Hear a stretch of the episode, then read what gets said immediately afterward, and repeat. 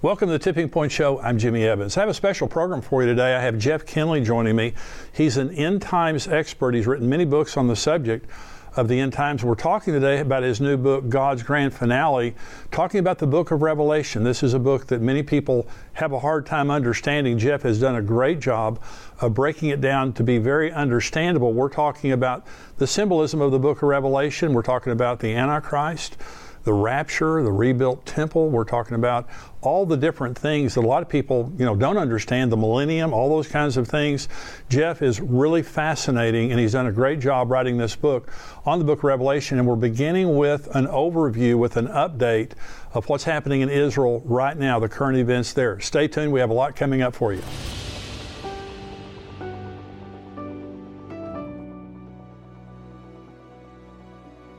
Dr. Mark Hitchcock and I just wrote this book. It's called What's Next? The Israel Gaza War, connecting today's headlines to tomorrow's prophetic events. Now, this was supposed to come out today on Amazon, but they flagged it. They held it up. We don't know why. And so we're trying to get to the bottom of it. In the meantime, all of our paid subscribers, you're going to get this for free this week as an ebook. We're going to send you an email, and there's going to be a link on that email, and you'll be able to read. This is a very timely book. We wrote it because of what's happening in Israel right now. It talks about Israel's right to the land, why they have a right to the land that's being contested, what's happening right now in the war, and prophetically where we believe that this is going. And so if you're a paid subscriber to endtimes.com, you're going to get this. You're going to get an email, and there's going to be a link there. If you're not a paid subscriber, endtimes.com. Go on there right now for $7 a month.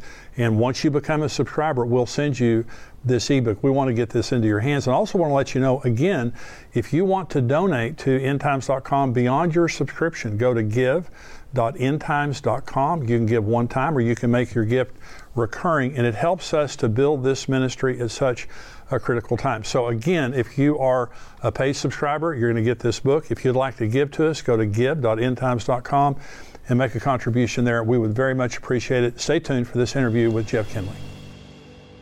I'm delighted today to welcome back on the show a special guest. Jeff Kinley is a former pastor and best-selling author of 40 books. He's a recognized expert and thought leader in the field of Bible prophecy, having authored 12 books on the subject. Jeff connects with this generation, engaging them with biblical truth in a fresh, practical way. He's a graduate of the University of Arkansas and Dallas Theological Seminary.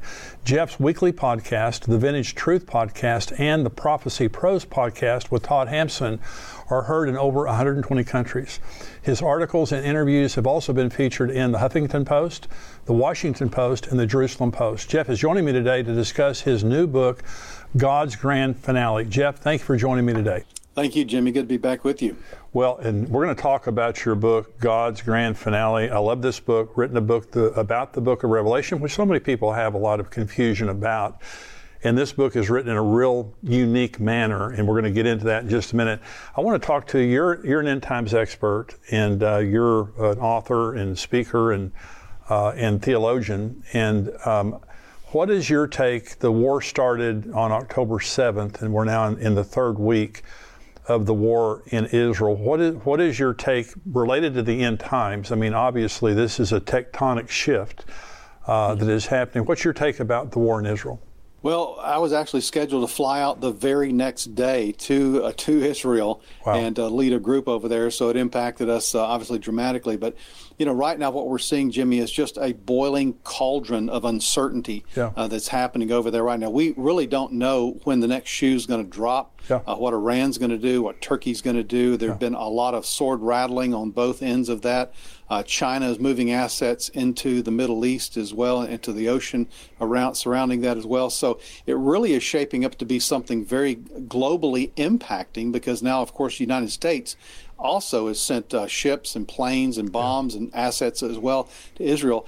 I tell you, the thing to me that that first struck me was just how this is dovetailing into God's prophetic narrative in the sense that uh, it is getting the attention of those Muslim nations yes. around Israel, as Ezekiel 38 and 39 prophesy, and it's causing them to, for the, really their temperature to go up, their pulse to, rate to, to increase.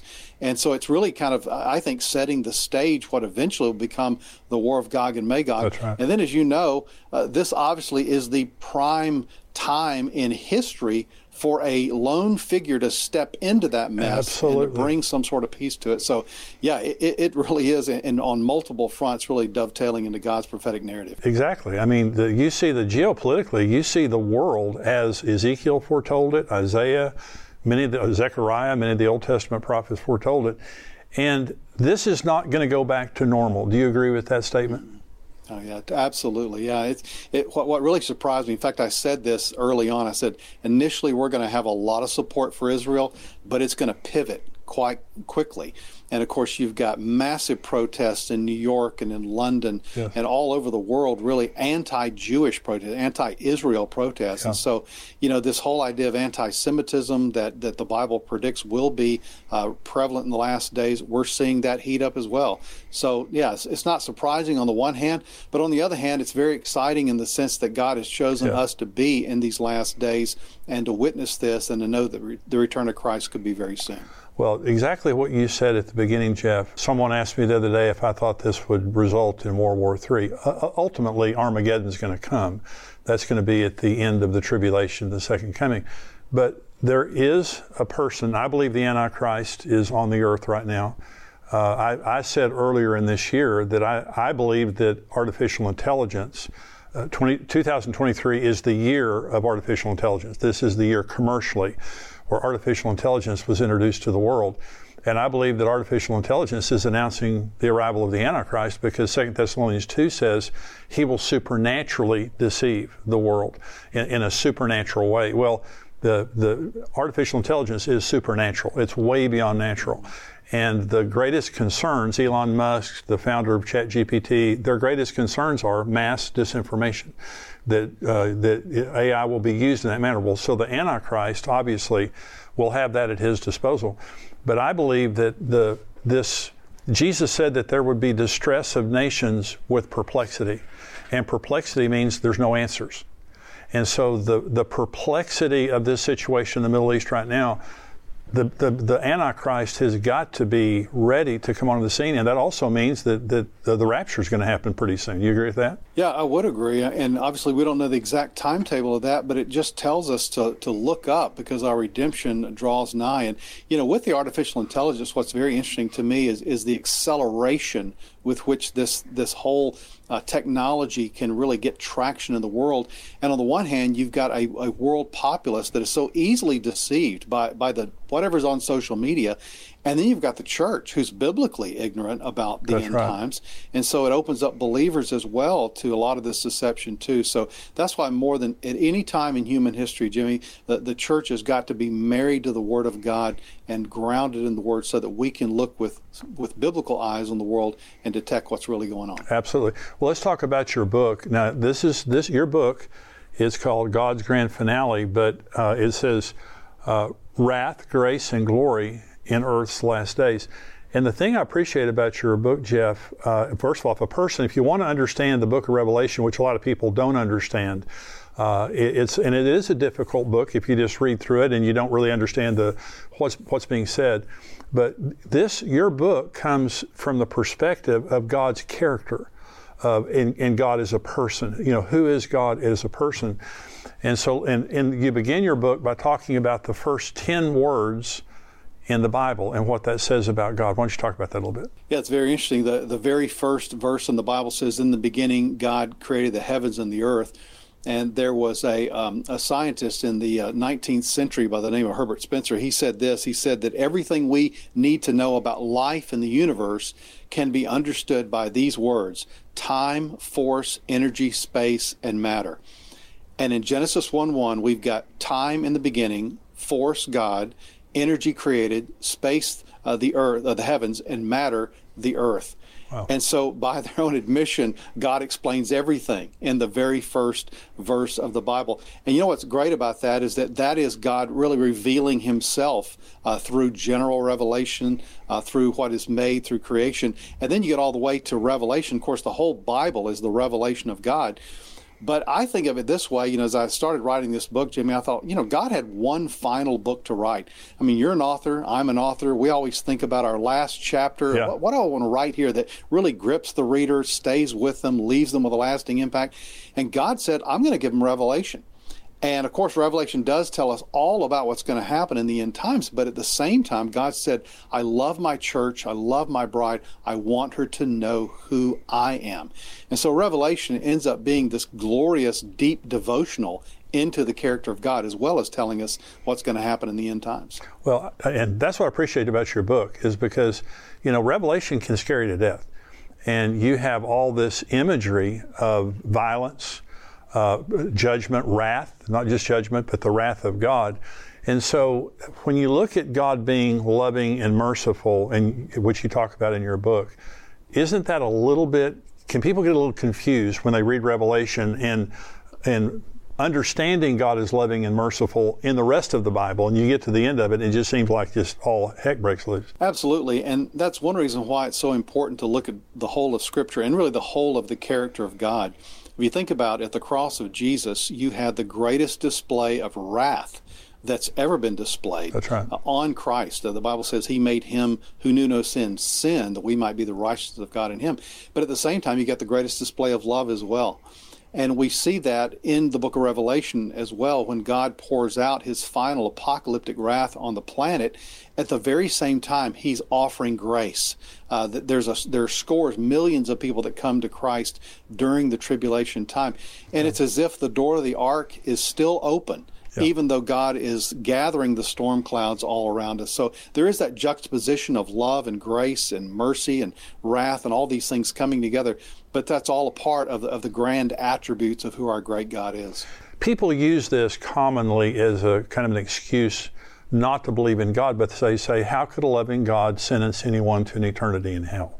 In other words, you, you, you have this, on one hand, the depiction of God as loving and merciful, which He is, but then there is an, there's an eternal consequence uh, that we are going to pay for our decisions here on earth why would a loving God send people to hell?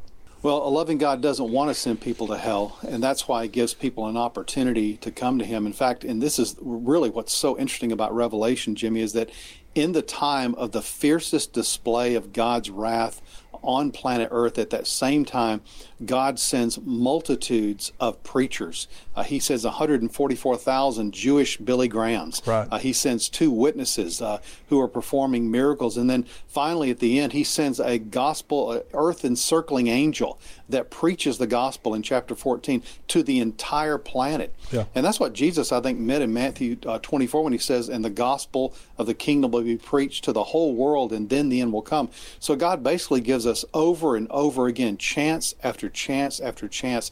And then in the end, we get to choose or reject him. And so when we end up in a place that's that's filled with God's wrath, we only have really ourselves to blame because God kept the grace door open for a very long time.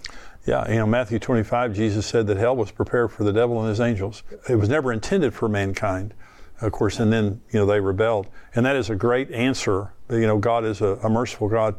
So Jesus, the revelation is the revelation of Jesus Christ. And so you're in which you do such a great job in your book, talking about this is the revelation of God. We're talking about understanding God through the book of Revelation. Well, Jesus, there you have the loving, merciful Savior on one side, but Revelation also shows him as a warrior king. And so it, talk, talk about just the, the balance of that. Yeah, and the way that Revelation begins is it begins with a vision of Jesus Christ, of the glorified, resurrected, exalted, enthroned Christ. And, and the picture that John gives us in Revelation chapter 1 uh, is unlike a lot of the pictures we get preached on Sunday mornings. We tend to always go back to the Gospels uh, to get our image of Christ, but there's the image of Christ in Revelation that we need to focus in on too. And that Christ is a Christ that's that he says he's coming back to bring a sword uh, a sword, first of all, to his own church to do some uh, some open heart surgery on yeah. the church there yeah. in chapters two and three. But eventually, Jimmy, in chapters 19, uh, Jesus comes back to set the world right. He comes back to do away with evil. And if you think about it, that's something that every person really deep down inside really wants. They want the bad to go away. Uh, they want rape to go away and murder and sex trafficking and, and killing children and all these bad things. Well, guess what? Jesus is coming back in Revelation 19. He's going to do away with all that. That's right. So it really is a glorious return. Uh, he, he rids the earth of evil. He does judgments at that time, and then he begins his great kingdom. It's, it's really fantastic. And, in Revelation, uh, is an exciting book. The letters to the churches, the seven letters to the churches, you know, and Jesus talks about many of the things that are happening in the church today. But in Revelation 19, he, he comes back and and I think it's comforting when you look at it from the perspective of all the injustice in the world, all the sin, all the, look at what Hamas did uh, to the innocent Israelis on October 7th. That's going to be made right when Jesus returns. Is that correct? That's right.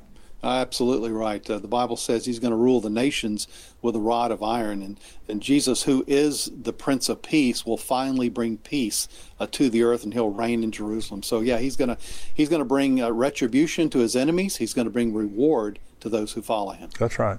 Uh, you know, we've lived, and I, I say this sometimes, we've lived in this sewer for so long that it's normal to us. But when Jesus returns, we're going to understand what, what right really is, what righteousness really is, what peace really is. And because some people kind of fall in love with the world and they, you know, they kind of chafe at the idea of things changing and Jesus coming. And I tell people, you'll never look back when Jesus comes.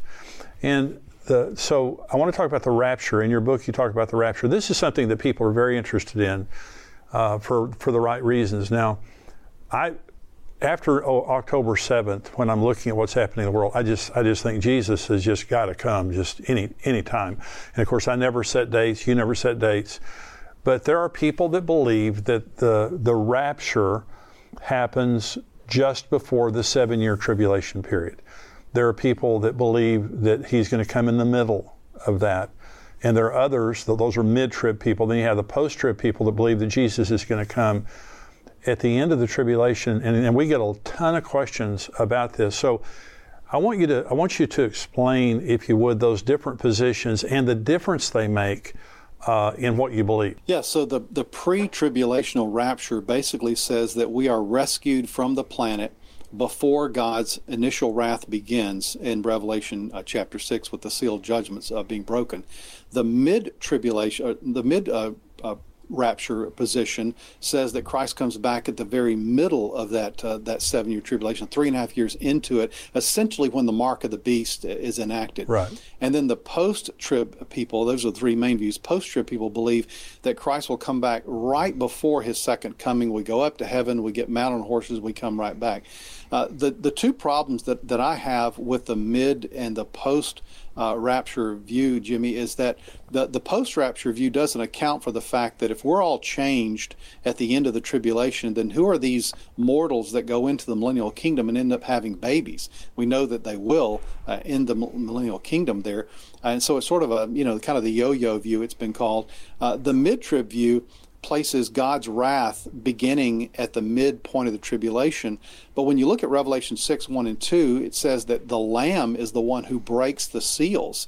So those sealed judgments clearly begin at the very beginning of the tribulation. Now, if God's pattern of deliverance is still in effect here, with uh, delivering Lot before Sodom and Gomorrah, delivering uh, Noah before uh, the flood came, those type of things, then we would expect God to do the same to us. In fact, Scripture tells us in 1 Thessalonians uh, chapter 1 verse 10 chapter 5 verse 9 revelation 3.10 that we're not destined right. for god's apocalyptic wrath but for uh, for salvation or for deliverance. So uh, I think that, and that's why it's called the blessed hope. I mean, throughout the whole New Testament, you've got the church eagerly anticipating. They said Maranatha to each other, "Oh Lord, come," uh, so that they would prepare their hearts for what could happen at any moment. And it's what we call the doctrine of imminency that Christ could come back at any time. So that's one of the reasons why I subscribe to that pre-trib rapture view. So if a person believed, like if they go to a church and their pastor is teaching them that we're going to go through the tribulation.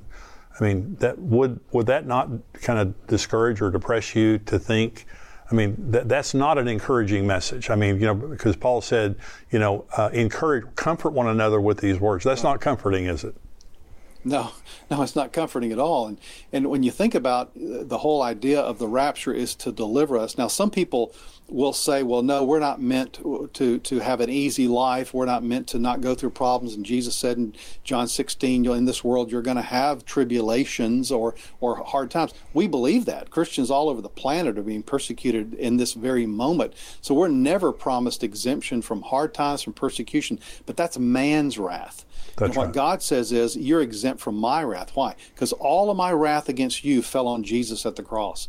So there's no condemnation for those who are in Christ Jesus, uh, Romans 8 1 says. And so that's, again, another reason why we believe. We're not trying to get out of something, but if God says, I'm going to take you out, we certainly want to uh, be agreeable with that because we don't want to suffer his wrath. Well, I like what you said. There's a difference between man's wrath and God's wrath. And Jesus said in Luke 21, pray that you may be counted worthy to escape all these things and to stand before the Son of Man. And he was talking about the, his, the, the rapture. He was talking about him coming.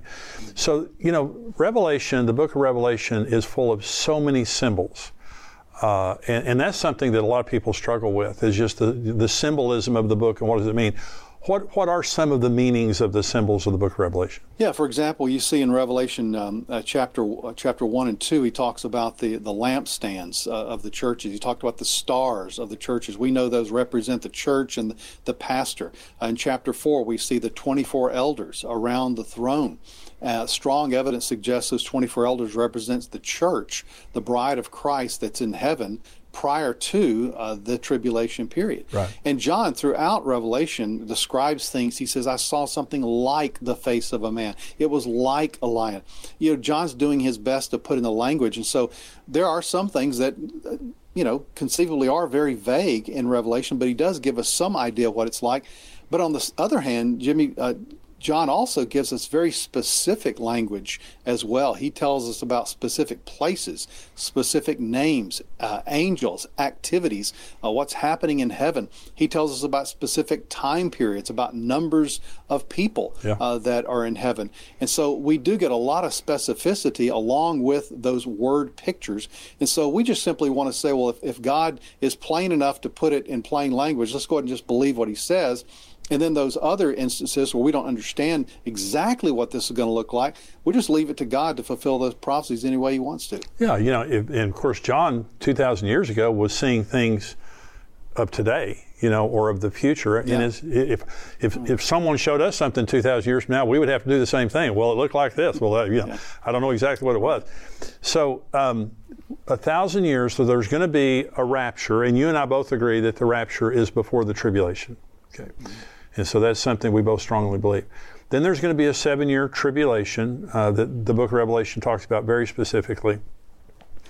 And then there's the second coming when Revelation 19, when we, the bride of Christ, return with Jesus uh, to the Mount of Olives, where he judges the nations that have gathered against uh, Israel there. And, and this, this is another interesting thing, Jeff. The Bible says and this is such an absurd thing to be written 2,500, 2,800 years ago, but the Bible says that the very final scene of this age is the whole world coming against Israel. Yeah. And, and before October 7th, I think a lot of people would have kind of scoffed at that, but not today. When you see that literally the whole world. It is. It's amazing to think about this little piece of land that's the size of New Jersey, essentially, New Hampshire, is that the whole world's focused in on this the center of the world is, is essentially what it is. And so that's the thing that ought to get people's attention. Why Israel? Why, why not the, the continent of Africa uh, that's exactly. bigger than America and Canada yeah. and South America all combined? Yeah. Why is it just this little strip of land? It, it, just has to mean that all these prophecies concerning Israel, everything from her being regathered to the land, uh, everything from her temple being rebuilt uh, to her Messiah coming back, all these things are going to happen uh, because the Bible is not a book of coincidences, it's a book of prophecies. And so we're living, I believe, Jimmy, in that prophetic time yeah. right now.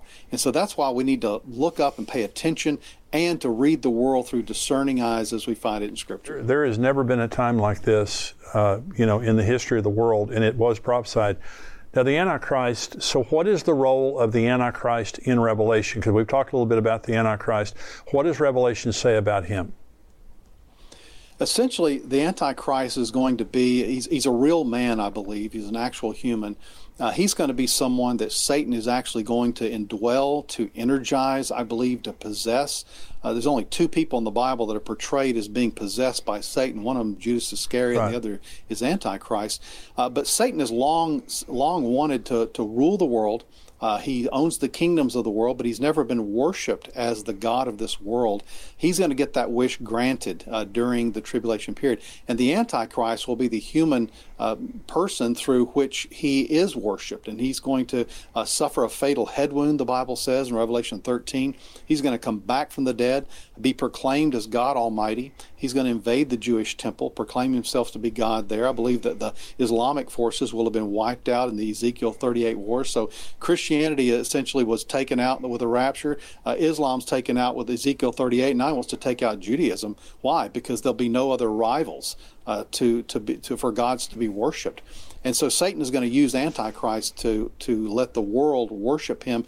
And part of the way he's going to do that is through his miracles, the, the false prophet in Revelation 13, and also through uh, this whole thing called the mark of the beast. And so this is uh, Satan getting what he finally wants, but it's going to be a very short-lived kingdom uh, as even early on in the tribulation, heaven is talking about the kingdom of our Lord and His Christ or is on its way, right. and so Satan's uh, Satan's reign is going to be very short lived. I, I really that was so interesting what you just said.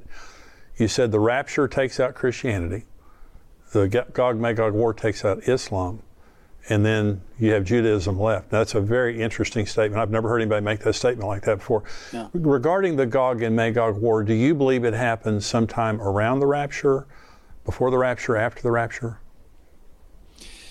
You know, there are about eight different views about yeah. when it happens. My, my particular view is that it happens somewhere in that parenthesis where between the rapture and the peace treaty and right after the peace treaty that antichrist signs with israel because it does say that israel is living in the latter days at peace in the land. They're living securely. Right. uh, that seems to coincide with that peace treaty. So sometime right around that little time frame i believe is when that war will break out.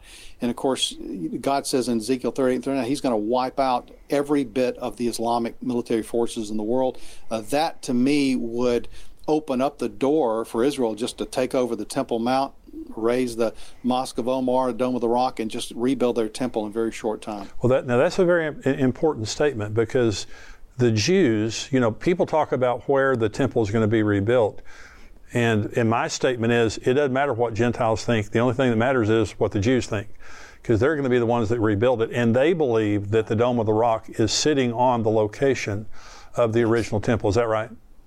That's exactly right. right. Right, there where Abraham uh, sacrificed uh, Isaac, right there where the where Solomon's temple was built, where the second temple was built, Herod's temple. They believe that piece of real estate, and it's very interesting. You know, Satan is very territorial.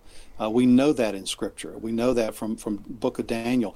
And uh, his, real estate is important to Satan because of what it, what it represents. There's no more important belly button, if you will, of the world uh, right. of real estate than the Temple Mount, specifically where the temple is being built. And so Satan's going to hold on to that as long as he can.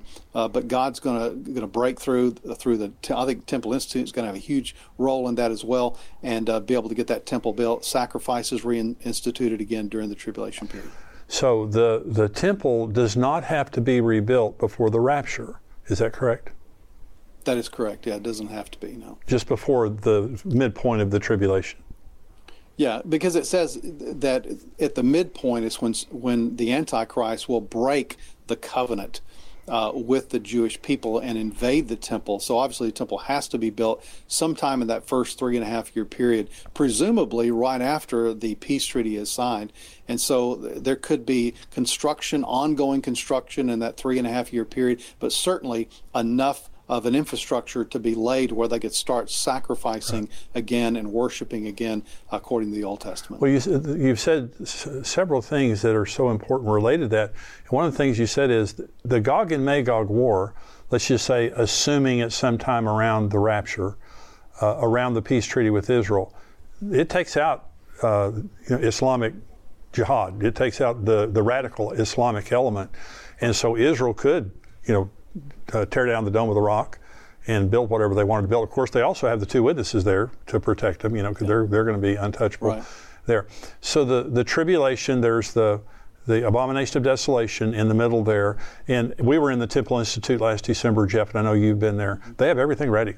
They're, they're ready oh, to yeah. go. Prints are ready. Everything's ready. Well, and when we walked in the door, we went on the tour there, and they said these are not replicas. These are mm-hmm. kosher And these are the actual garments the priest will wear in the rebuilt temple. These are the actual musical instruments. These are the actual sacrificial, uh, uh, you know, uh, pans and shovels and everything. It really, and, and, and, the other thing that was kind of interesting, Jeff, is when we left the final uh, room that we went in, they had a replica of the Ark of the Covenant, and they said, "This is a replica of the Ark. We know where the Ark is, and when the time comes, we'll go get it." So, you know, a lot of people ask about the Ark. According to the Temple Institute, they know where it is and they're going to go get it when the time comes. So it's all ready, and they also have the, the red heifers over there right now, hopefully to get a, one of those that's kosher.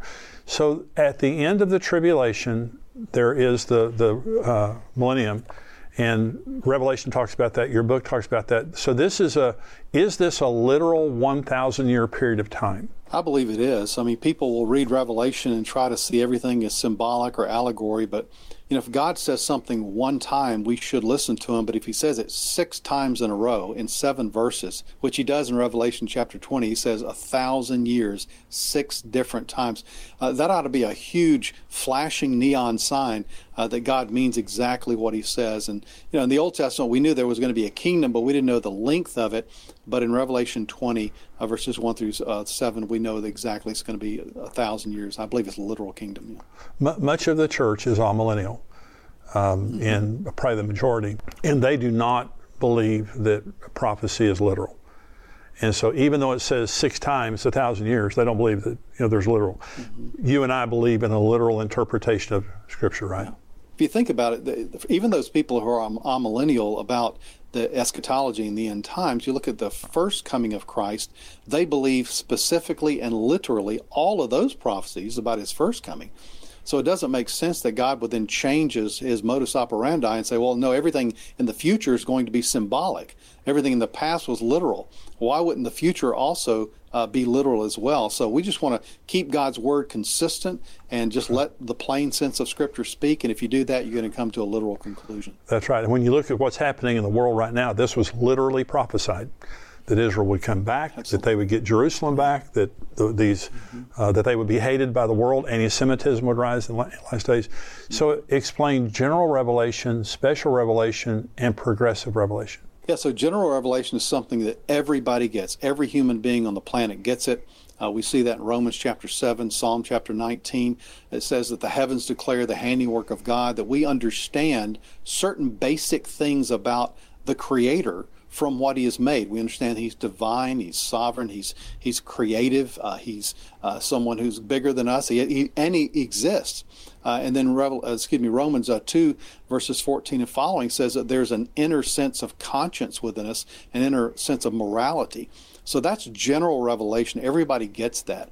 Uh, but then special revelation is God writing His Word for us. It's God doing specific acts throughout biblical history, and of course, the, the really the capstone of that revelation is the person of Jesus Christ, whom the Bible says is the exact representation of God.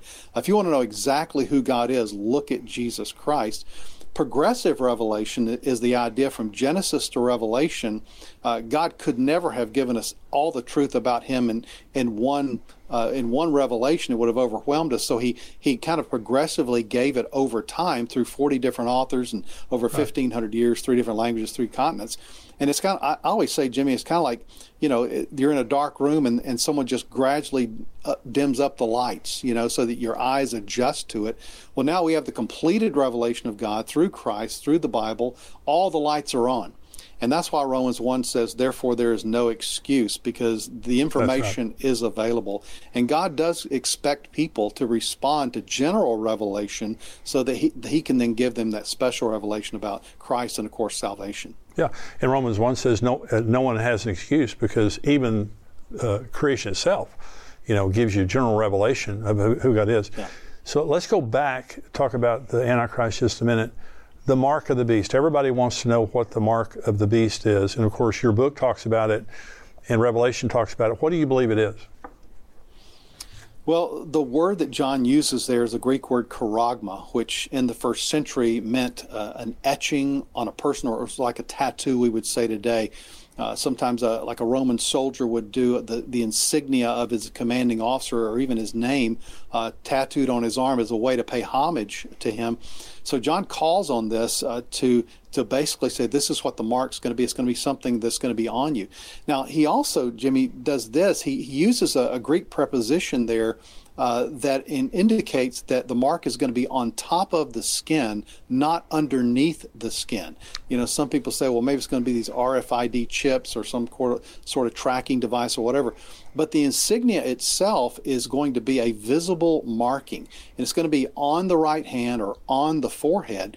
I think the reason for that for that visibility is that Satan and Antichrist want the world to know who's worshiping him. That's right. Uh, it is, I mean, it's a mark. It's like, you know, the Star of David uh, during World War II. It, it marked you as a Jew. Well, he's going to mark and put his seal on people. So I think it's going to be on the skin some sort of, of tattoo-like device, some sort of, uh, and it could be some some uh, sort of um, you know device that is able to be read uh, by a scanner.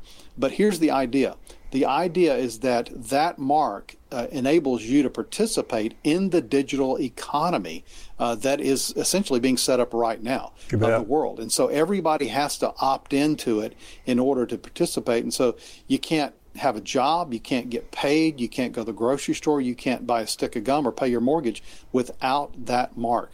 And so that's the really the, the economic aspect of the mark. And the other aspect is that it officially declares you as a not a follower, but a worshiper right. of the beast. Yeah. So here's this man come back from the dead, accompanied by signs and miracles.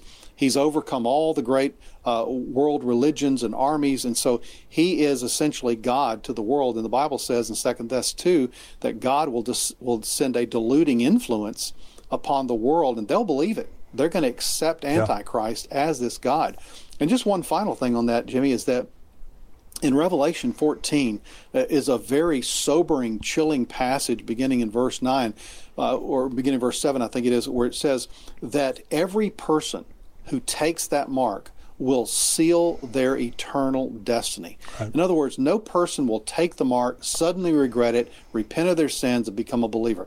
No, they've already decided they're going to follow him. So they dive in headfirst to the mark of the beast. And by the same token, Revelation chapter 20, verse 4 tells us that no believer in the tribulation will take that mark. That's right. And so the believers, by the word of their testimony and the blood of the Lamb, will overcome Satan and Antichrist. But the rest of humanity, uh, those who dwell on the earth, uh, Revelation says, will take the mark. They will end up, it says, in the lake of fire eventually. You know, some people may think that it's really hard right now living for Jesus with all the persecution and with all the woke stuff and things like that. In the tribulation, they get their heads cut off. Uh, you know, Revelation 20 says they were beheaded because they wouldn't take the mark, they wouldn't worship the beast, they wouldn't renounce Christ.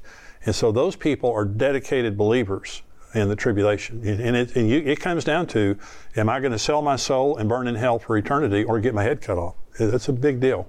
Yes. And here's an interesting perspective on that. Uh, these believers, come to Christ, m- most of them, I believe, at the very beginning of the tribulation right. period. I mean, Revelation chapter 6, you've mm-hmm. already got martyrs. Yeah. And think of it this way in our day and time, especially in America, to say you want to be a Christian, depending on where you live in the country, what does it really cost you right now? Uh, you make that decision, you're not really thinking, but if I do this, uh oh, this is going to come my way those tribulation saints, they, these guys are baby believers. Right. All they've done is trust in Christ, and yet they have the, the stamina, the strength, the perseverance to stand up all the way to death, to having them, their heads uh, be, be chopped off uh, to stand against Antichrist eventually and his forces. I mean, these are strong believers, and I think part of it, Jimmy, is the fact that they counted the cost. They understand what it's going to take. Yeah. We need more of that kind of resolve in believers today. Absolutely. So, Jeff, I love your book. God's grand finale, wrath, grace, and glory, the first last days. And, and again, what I love about this book is this will help you to understand God, not just the book of Revelation, because the Revelation is about God, but uh, what do you want to say about your book here? Anything else that you want to promote or anything? I would just say this is that in the times which we're living right now, for every single Christian uh, hearing my voice right now, you need to know two things. Number one, you need to know your God better than you've ever known him before and to cling to him. And then secondly, you need to understand the times in which you're living. And this book, God's Grand Finale, uh, endeavors to do both those things for you. You get it at Amazon.com, Absolutely. And Jeff, what is your website where people can find out more about your ministry? Yeah, just go to jeffkinley.com. Is all my information there. Jeff. Jeff, thank you so much for being with us today. And I do want to encourage people go on Amazon, Amazon buy this book. I know a lot of people just they need they want to understand the book of Revelation, but it's confusing to them. You've done a great job here of, of talking about what it really means and kind of taking it apart and making it understandable for the average person. God bless you, Jeff. Thanks for being with me today. Thank you, brother. Appreciate you. You bet. Thanks for joining me here today on the Tipping Point Show. God bless you. I'll see you again next time. Goodbye.